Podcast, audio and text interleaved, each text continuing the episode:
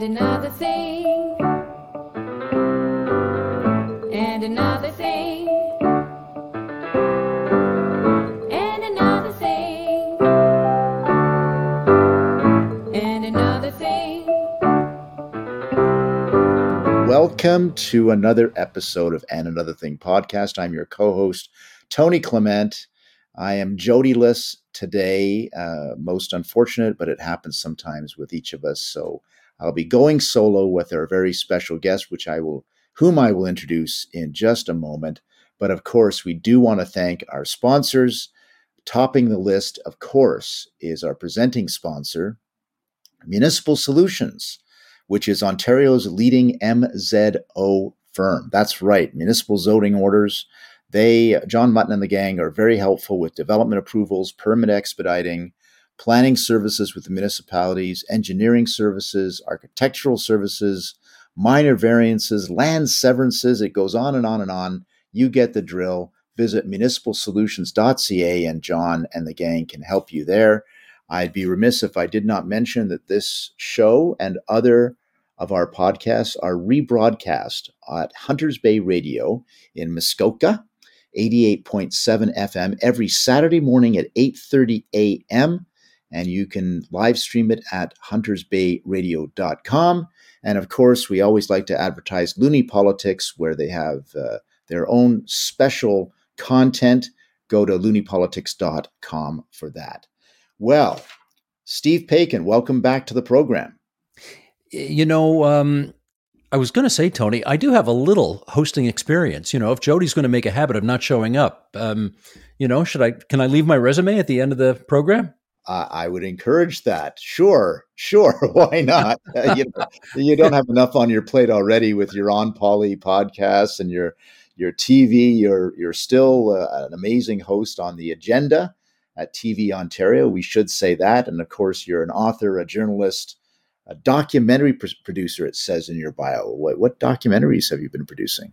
Uh, lately, none. Uh, you know, um, I think that's a reference to a bunch of stuff I did many, many years ago. But lately, I've uh, I've taken to writing books instead, which yes, which is harder. But anyway, very rewarding as well when you get your teeth into something you're really interested in. Well, let's just say that the book we're going to be talking about today is John Turner: An Intimate Biography of Canada's 17th Prime Minister available soon? Is it is it now available? I, have lost track. It should be available next week. I'm told that uh, I'm learning all about supply chains. Yes, you know about too. For a guy who's trying to encourage us all to reshore as opposed to offshore, uh, I'm told that uh, the, the, book should be available a week from now. Oh, thank goodness! I know it. Uh, it's been a long time coming. So let's talk about the book because we do want to talk about that. Why did you call it an intimate portrait? First of all. I wanted to distinguish it, I guess, Tony, from a, a, number of the other books that have been written in which Mr. Turner is either the subject or makes an appearance. And a lot of those books have been very much focused on his legislative record. Um, there have not been any previous books written about Mr. Turner which include uh, interviews with his family mm. or access to his private papers, which are at Library and Archives Canada in Ottawa, where I spent several days going through thousands of documents. He had a uh, lot of stuff there, didn't he? He sure did. Oh, and they you, you got to remember this is a guy who who first got elected uh, in the early 1960s, 1962, stuck around till 75, then went to the private sector for a decade, then came back from 84 to 93. So he's got sort of two different times at which he's in public life, and you can imagine how many documents uh, that long a political career uh, would create. And I had a chance to look at a lot of them, and that's that's why the biography is a more intimate look at his life as opposed to a drier academic slash legislative look at his life. Let me just uh, dive a little bit deeper in that. So he not only had his papers, but I, first of all, I should mention to our our lovely listeners that I got an advanced copy of the book, so I've read it cover to cover already. Uh, found a couple of mistakes. So I'm going to pat myself on the back there. So those, those corrected, I'm sure. Uh, but uh, it was, uh, I think you you mentioned maybe in the acknowledgments or somewhere that a, not only did John Turner keep a lot of papers, but a lot of the people that he interacted with or were staffers of him or supporters of him, they also keep kept a lot of John Turner, Turner papers as well.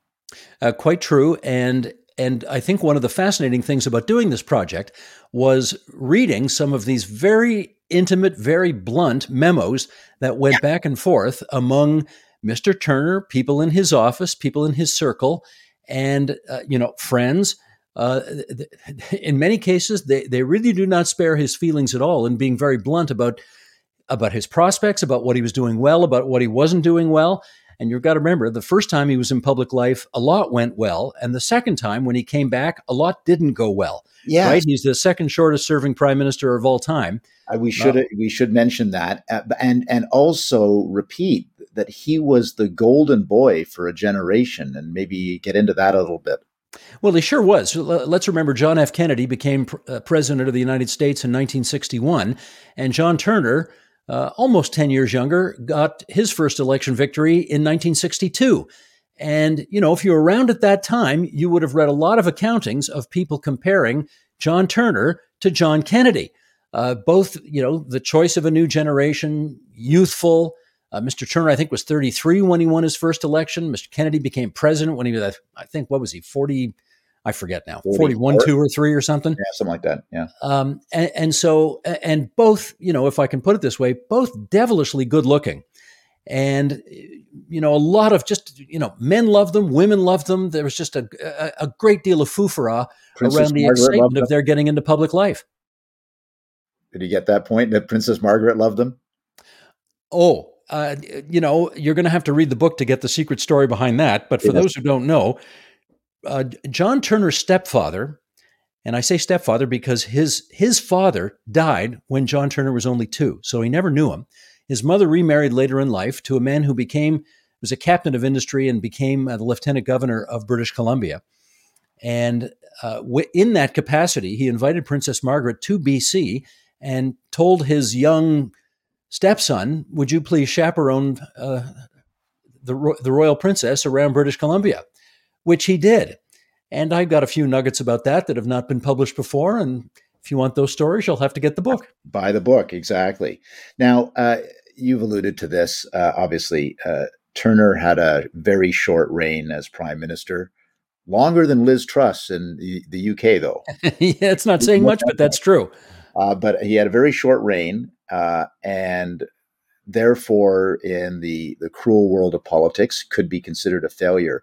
But I, I kind of gleaned that you had an alternative take on the totality of his lengthy career. Is that fair to say? That's absolutely fair to say. And first of all, let, let's also put this on the record. There have been uh, 20, what, what number is Mr. Trudeau? 23. There have been 23 prime ministers in the 155 year history of this country. Uh, if you win a leadership convention, you become prime minister of the country, uh, you know, that's an accomplishment. Uh, it's quite true that he lost both national elections that he contested against Brian Mulroney. He had the misfortune to be going up against one of the, you know, singular talents in politics uh, of his generation, and therefore he was 0 for 2 against Brian Mulroney. But to say that the sum total of his public involvement and his contribution to public life in Canada can be summed up by two election losses and only 79 days as prime minister, that would be very unfair. He was a consequent, and you would appreciate this, Yes. you were too. He was a consequential cabinet minister back in the Trudeau and Pearson governments of the 1960s and 1970s. And and and I think he made perhaps his most important contribution to public life after uh, his public life was over in being like one of the great champions of democracy in our country. And Tony, I can't tell you how often this guy in his 70s, in his 80s, and yes, in his 90s used to go to colleges, universities, and high schools and talk to young people about the importance of public life and getting involved in, in politics and working towards a better democracy. And I don't think that that part of the story ought to be lost in the shuffle as well, because he didn't have a particularly successful prime ministership. So, looking back, obviously he tried to stage a comeback from private life. Should old politicians stage comebacks based on on Mr. Turner's fate? Well, I, I wouldn't want to say that his example, therefore, ought to be an example for everybody.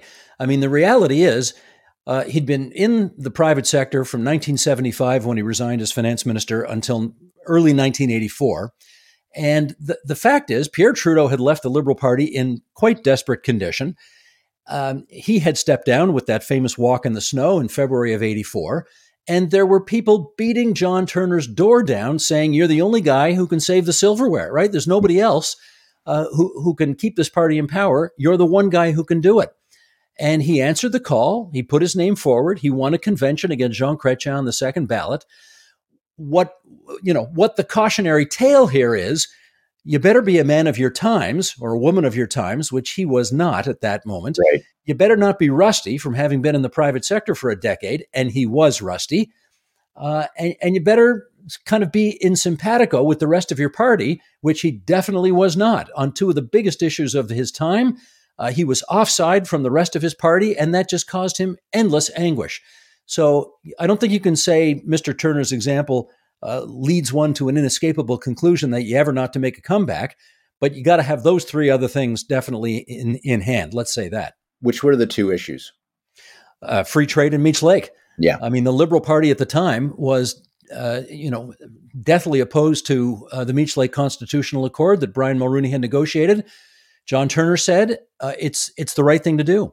The problem was the rest of his party uh, was deathly opposed to it, including uh, Pierre Elliott Trudeau.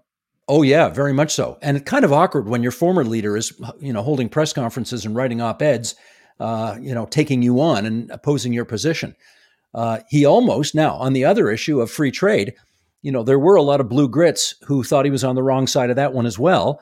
You know, so the, the Leo Kolbers of the world, the Don Johnstons of the world, those are names that will mean something to people who who remember the politics of those days. And they said if you if you fight against free trade, you're going to uh, doom the Liberal Party for decades to come.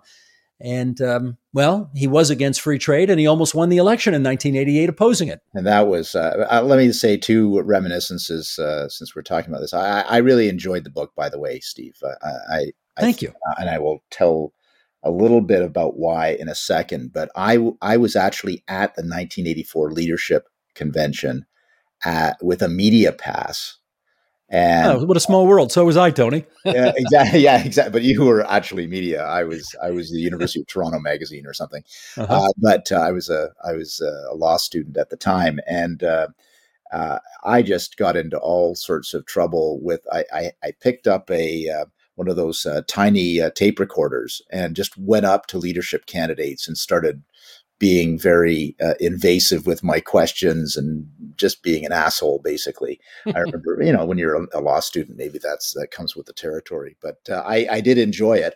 But i do remember when he gave his acceptance speech and he started coughing he had that sort of hacking voice He uh, that i thought boy that's that's not gonna that's kind of grating you know, it may not, and you're going up against Mulroney, who won the leadership in 1983, and I was at that leadership convention as a as a delegate supporting Mulroney. Uh, there was quite a difference, I thought, in in presentation and just being smooth. So I'd say that, and the second thing I'd say in the 1988 election, which you referenced, that was the free trade election. I, mm-hmm. I was that was the first time I was a campaign manager in a riding. And I was actually the campaign manager for the PC candidate in Davenport riding, Steve, which was Charles Caccia's, Charles Caccia's, uh, you know, domain. Uh, and I like to tell the story that we were all tied up until they started counting the ballots, and then we fell well behind in that election. But it was so that that 1980, quite apart from the elections where I was a participant as a candidate, aside from those for obvious reasons, that 19, and maybe even including some of those, the 1988 election was just, it was incredible to be part of really what, what seemed to be the fight of our lives on one side or the other side. Uh, well, that was one of the great elections in Canadian history, no question about it. And it was great for so many reasons. Number one, it was really about something. It was about free trade, and th- that was the seemed to be the only issue upon which people marked their ballots. The second thing is, I mean, as crazy as this sounds, when have you ever heard of a plot to depose the leader in the middle of an election campaign? And that's what happened to John Turner. There were forces within the party that were trying to force him to step down right in the middle of the election campaign. And, and, and a plot to try to make Jean Chrétien the leader in the middle of the campaign. And Brian Mulroney was ready with the line at the leaders' debate. If Chrétien, in fact, showed up, he was going to say, How did you get here? You know, Uh, so there was that. John Turner was also suffering from massive, intensive back pain. And Brian Mulroney made the point himself in his memoirs about how courageous Turner was to be able to press on uh, despite all the pain he was experiencing during the course of that campaign. Turner, of course, unlike in 84, had a great leaders' debate in 88, had Mulroney on his heels, managed to bring the Liberal Party back. They were actually in the lead for a good chunk of the campaign, but in a way, they peaked, they peaked too soon. And the Conservatives had a chance. I think the line from Allan Gregg was when Brian Mulroney asked him, What do we have to do? And the line was, Well, John Turner has established a bridge of trust between himself and the Canadian people, and we've got to bomb that bridge. And they spent the last two, three weeks of the campaign doing just that. And as a result, the Liberal numbers fell, the Conservative numbers came up, and of course, Mulroney became just the uh, first Conservative leader since Sir John A. Macdonald to win back to back majority governments, and he did it at Mr. Turner's expense. Indeed, and it, and you're right, and it was a long campaign. People don't realize it wasn't Mhm. one of these 37 day writs. It was probably double that. Yeah. made made a difference, and it gave them the chance to uh, to make the comeback of the PCs. That is, reading it, I felt uh, your book. That is, I felt as if I was being transported back in time to a more genteel age. Uh, you know that he, at least he himself, was a throwback. I mean, you you've you've identified that there were plots against him, that there were these internal fights with Chrétien and Trudeau. I get that, but he himself seemed to be from another age. Uh, did you get that same sense as well? Unquestionably. And I think that's a very fair comment. You got to remember, he was the golden boy in the 60s and 70s. Uh, he became one of the youngest ministers of finance in Canadian history. He was the justice minister before that. Uh, he, he, I mean, he did big things. He decriminalized abortion in this country. He Yeah. decriminalized homosexuality in this country. Now, you know, people can have different views on those things, but the reality is, he was a, uh, you know, he was he was a significant figure in those two portfolios, justice and finance, when he had them, and and and in his mid forties, uh, when he was uh, still, you know, looked like the most important politician. If Pierre Trudeau was the most important political figure in the country, John Turner was the most important political figure in English Canada, to be sure. And when he walked away from it in mid 1975 over a dispute with the prime minister, um, you know that was a real that was a real problem for the federal Liberal Party, for the provincial Liberal Party as well, because he did it about a week before the Ontario election, which the Ontario Liberals were on the verge of winning. Right. They were about to beat Bill Davis, and then T- uh, Turner's resignation really took a lot of the wind out of Liberal sails in Ontario, um, and and as a result, his orientation from that moment on was a lot more yesterday than it was tomorrow. And when he finally did make his comeback in 1984, he really from Tony everything from the way he wore his suits to and you've referenced this to the way he talked to the way he conducted himself his basic demeanor to his patting women on the bum in public Yeah. you know a lot of it was just out of date and that's the cautionary tale that's one of them anyway Yeah, so I do want to get to lessons learned, um, and you've you've mentioned one uh, for a politico or a budding politico reading your book. uh, Can you distill some of the other lessons to be learned? Well, uh, to be sure, uh, to be sure, you can't be as offside with your party membership as Mr. Turner was, right? You've just got to be with them on the big things, and he just wasn't with them on the big things. I mean, uh, we mentioned Meech Lake already, where he was so offside from his party. Uh, he was also in favor of more provincial power as it related to language rights. I mean, one of the first press conferences he had, I think it might have been the first one, when he threw his hat in the ring to become leader of the party.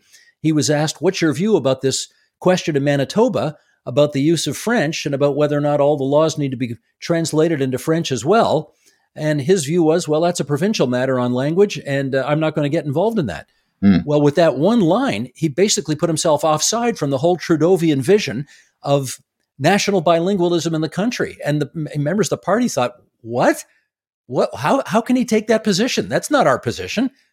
So you got to be you got to be simpatico with your part with the you know the majority of your party membership. Let's start right there.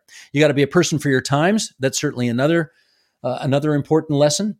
Um, John Turner, it, it's uh, you know this may be a harsh observation, but I don't think it's completely unfair. You got to know why you want to be in. Yeah, And uh, I, I, you know, I'm sure there were days where John Turner wanted to be prime minister just because he wanted to be prime minister, and not necessarily. And, and look at he he had great contacts with leaders all over the world. When he was finance minister, he used to take trips to the United States all the time. He'd meet his friends, the Kennedys. He'd meet with President Nixon. He'd meet with Treasury Secretary George Shultz. I mean, the man knew everybody everywhere. But but he didn't have a necessarily an overarching animating mission in public life in the way that Brian Mulroney did. And at the end of the day, those kinds of things make a difference. Hmm. Yeah, no, he he, uh, and, and I think you've made mention of this as well. He he he had some demons he was fighting. Uh, you know, it's the the age old thing of, about uh, you know having ambition uh, and uh, having that stifled for a time, and you know the resentment can cloud your judgment. And by the way, and having been through this myself, uh, you've got to you've got to be when considering going for the brass ring or the big job. You've got to be really cold hearted about it in the sense that uh, it's so easy, Steve, to accept the advice that you want to hear and dismiss the advice that you don't want to hear. That is so true. And I'll tell you, when I got access to his private papers at the archives, and you see the debates that his staff had and the memos that they wrote, trying to get him to see their position on a particular issue, and and you know, like the he he had such conflicting advice from so many different advisors, and and and often one of Mr. Turner's tragedies, I think, was that he he just at the end of the day didn't know necessarily because he was rusty when he got back. He didn't know who was offering the best advice. Mm-hmm. And he often didn't know which way to turn. Uh, I think as well, Tony, it's worth mentioning this guy. I mean, he was so handsome um, that that it sets in a way it sets expectations for the kind of successful person he's going to be that perhaps he never could meet. Right. And you couldn't help you, you know when you met him and you spent time in his company, you couldn't help but notice how people were drawn to him because of his incredible good looks. And, you know, he was also a very staunch Catholic, which led to the joke that his mother once told that, uh, you know, well, if he doesn't become prime minister, maybe he can be the Pope. Because he, he did flirt with the idea of going into the priesthood as well. But those those good looks and that breeding from his mother and, you know, being flawlessly bilingual, uh, you know, before he got out of public life and being a successful cabinet minister, it all just added to the luster of a guy who looked like he just couldn't miss. Uh, but he did. Well, we have a prime minister right now who is known for his good looks. Isn't that interesting? Yeah, you're, you're not going to be surprised that you're not going to draw me into a discussion about comparing Trudeau the, the, the junior, Trudeau the younger and Mr. Turner. Uh, I'll let you I'll let you guys do that one. No, okay, that's that's fair enough. That's fair enough. Uh, you know, uh, I um, I I really found it interesting. Uh, there's a couple things I want you to talk about his family because obviously it was so important to him and then we'll talk about his staff, uh, you know, his political progeny. So, give give our audience a little bit of a taste of of his family life. Well, he certainly was a very Catholic man because I think he had uh, four kids in about uh, six or seven years when he was living in Ottawa as a, a backbench MP and then cabinet minister. Um, and I mean, his poor wife, they wanted to have more kids. Uh, but um, the doctor eventually said to her, You know, you really are going to risk your health. She had four C sections. And he said to her, you, "You are," and they didn't do them nice, like nice bikini, you know, minimal scar back then. They went north south with the incision, right. and she went through sort of, you know, life threatening delivery each time she had a kid. And the doctor eventually said, "Okay, that's it. You really can't have any more." So they stopped at four, a daughter first, and then three sons. And you know, I mean, I guess I got to put this on the record right here.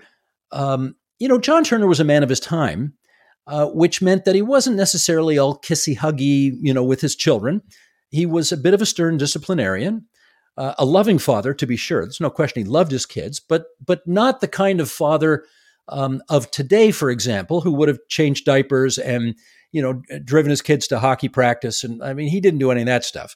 Um, and of course, he worked a lot, and um, and politics, you know, took himself out of the family uh, mix for quite a while as well. Um, and then he suffered, uh, you know, fortunately, I say fortunately because he predeceased one of his children. Yeah. Uh, Tony, it was, uh, and in fact, the child who died, David, in his early 50s, he used to live across the road and just up the street from me, so I knew him a little bit.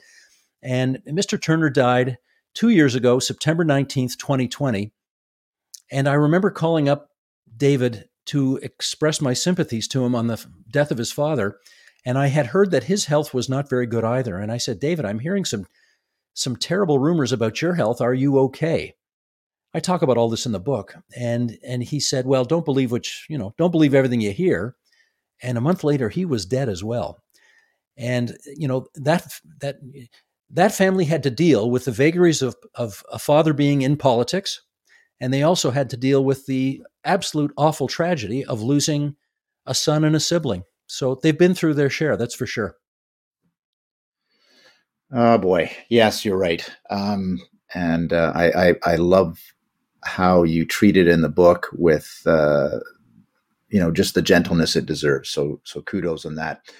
Can we talk a little bit about his his staff and his supporters because uh, you know I one of the things that I take with me after a life in politics and you know at higher levels and aspiring to leadership as I did was I kind of live on through the successes uh, the later successes of my staffers and my supporters and and I I know a lot of those names from the Turner era who carried on well, of course, they'd be all of your contemporaries these days, and, and many of them have gone on to great success in their respective fields. Uh, probably, well, uh, it's interesting. Because he ran so much afoul of some of the contemporaries, of his own contemporaries in the Liberal Party, because he was offside on such on so, so many big issues, um, it was the kids actually who stuck with him. It was the kids when he lost the prime ministership and ended up being leader of the opposition. It was the 20 somethings of the 1980s who said to themselves, okay, we are going to have this guy's back. And the absolute, and I'm not talking about respect and admiration, I'm talking about the love they had for this man to do everything in their power uh, to make sure that he had a second opportunity to, to vie for the prime ministership, to try to get that job back, which of course never happened, but that didn't stop them from trying uh, they really did have his back. And we're talking about people like David Herle, who's got his own terrific podcast now. Uh, we're talking about guys like Richard Mahoney. Hey, uh, wait a minute here. Those those are fighting words on the. yeah, well, I know, I know you and Jody are in a bit of a uh, a frenemy situation with uh, Herle and his Herle Burley podcast, but uh, uh, but l- listen, let's face yeah, it, he's he got a good one. he was a young liberal at that time. Yeah, well, he's still a well. He's is he still a young liberal? Maybe maybe. Yeah. Yeah. And you know scott reid and um, uh, you know um, who else would i add? Mark keeley i'd add his name yeah, and um, yeah. um, carl, carl you know, Littler, maybe. Carl uh, jan, jan innes who uh, ended up at rogers and, right. Um, uh, jan innes was in the same um, uh, uh, birthing class with lynn and i Isn't that funny? I think we both had our one year olds uh, in Gymboree at the same time as well. So, and, and I yeah. went to law school with Will McDowell. He's mentioned. Oh yeah, he would have been part of that mix as well. Yeah, yep. right. Yeah. So all of these people who they they cut their teeth in that era and uh, live to to fight and be part of our uh, our Canadian context in other ways. Yep, and, and and and it all started. The one thing that they had in common was their love for John Turner and their their adamant desire um, to try to get him back in the PMO. Right, right, right. So, uh, books coming out. You'll be doing a little bit of a tour, I hope. I'm not sure how much of a tour because I do have this full time job that kind of prevents me from leaving the province of Ontario. But um, uh, to be sure, uh, once the book, uh, through the magic of supply chains, or maybe lack of magic, eventually gets uh, from its Chinese publisher over to the port of Vancouver and then unloaded from the container ships and spread out all over the country. Once that happens, Tony, uh, the book will be available. And um, and you know I'll, I'll, get around a little bit to, uh, to do some chats about it then. But um, uh, I tell you what, I've learned more about supply chains in the last yeah. few months than I have in the rest of my life put together. Well, it is a crazy uh, bananas world out there when it comes to comes to supply chains. But I'm glad you got the book out. Uh, obviously, I'm married to an author myself, so I know how these labors of love uh, can take over your life. And I just want to congratulate. I'll I'll say the book's name again: John Turner, an intimate biography of Canada's 17th Prime Minister, available soon. Fingers crossed. I'm sure it will. Mm-hmm. And Steve Paikin, always a pleasure to have you on the show. I'm just going to thank our sponsors one more time uh, including municipalsolutions.ca. Yeah, don't forget the Muttonator, right? Don't forget the Muttonator. He would not like. He's very busy tonight too. We're we're recording this on election night for the municipal elections, and uh, I know he's uh, very interested in that as a municipal specialist as he is. And of course, looniepolitics.com and huntersbayradio.com. Uh, every Saturday morning at 8:30 a.m. the podcast is repeated there. Steve Paikin, thanks for being on our show today. Tony, always good to talk to you. You know I'm a loyal listener to this podcast. Uh, yeah. I, I, do like it when you put Jodie in his place, and um, and and again, uh, you know, if he decides that uh, he's too busy to do this going forward, uh, I'll leave my resume at the door. Okay, well, I'm, I'm going to keep giving you more uh, coffee mugs for that. Thank you. good stuff.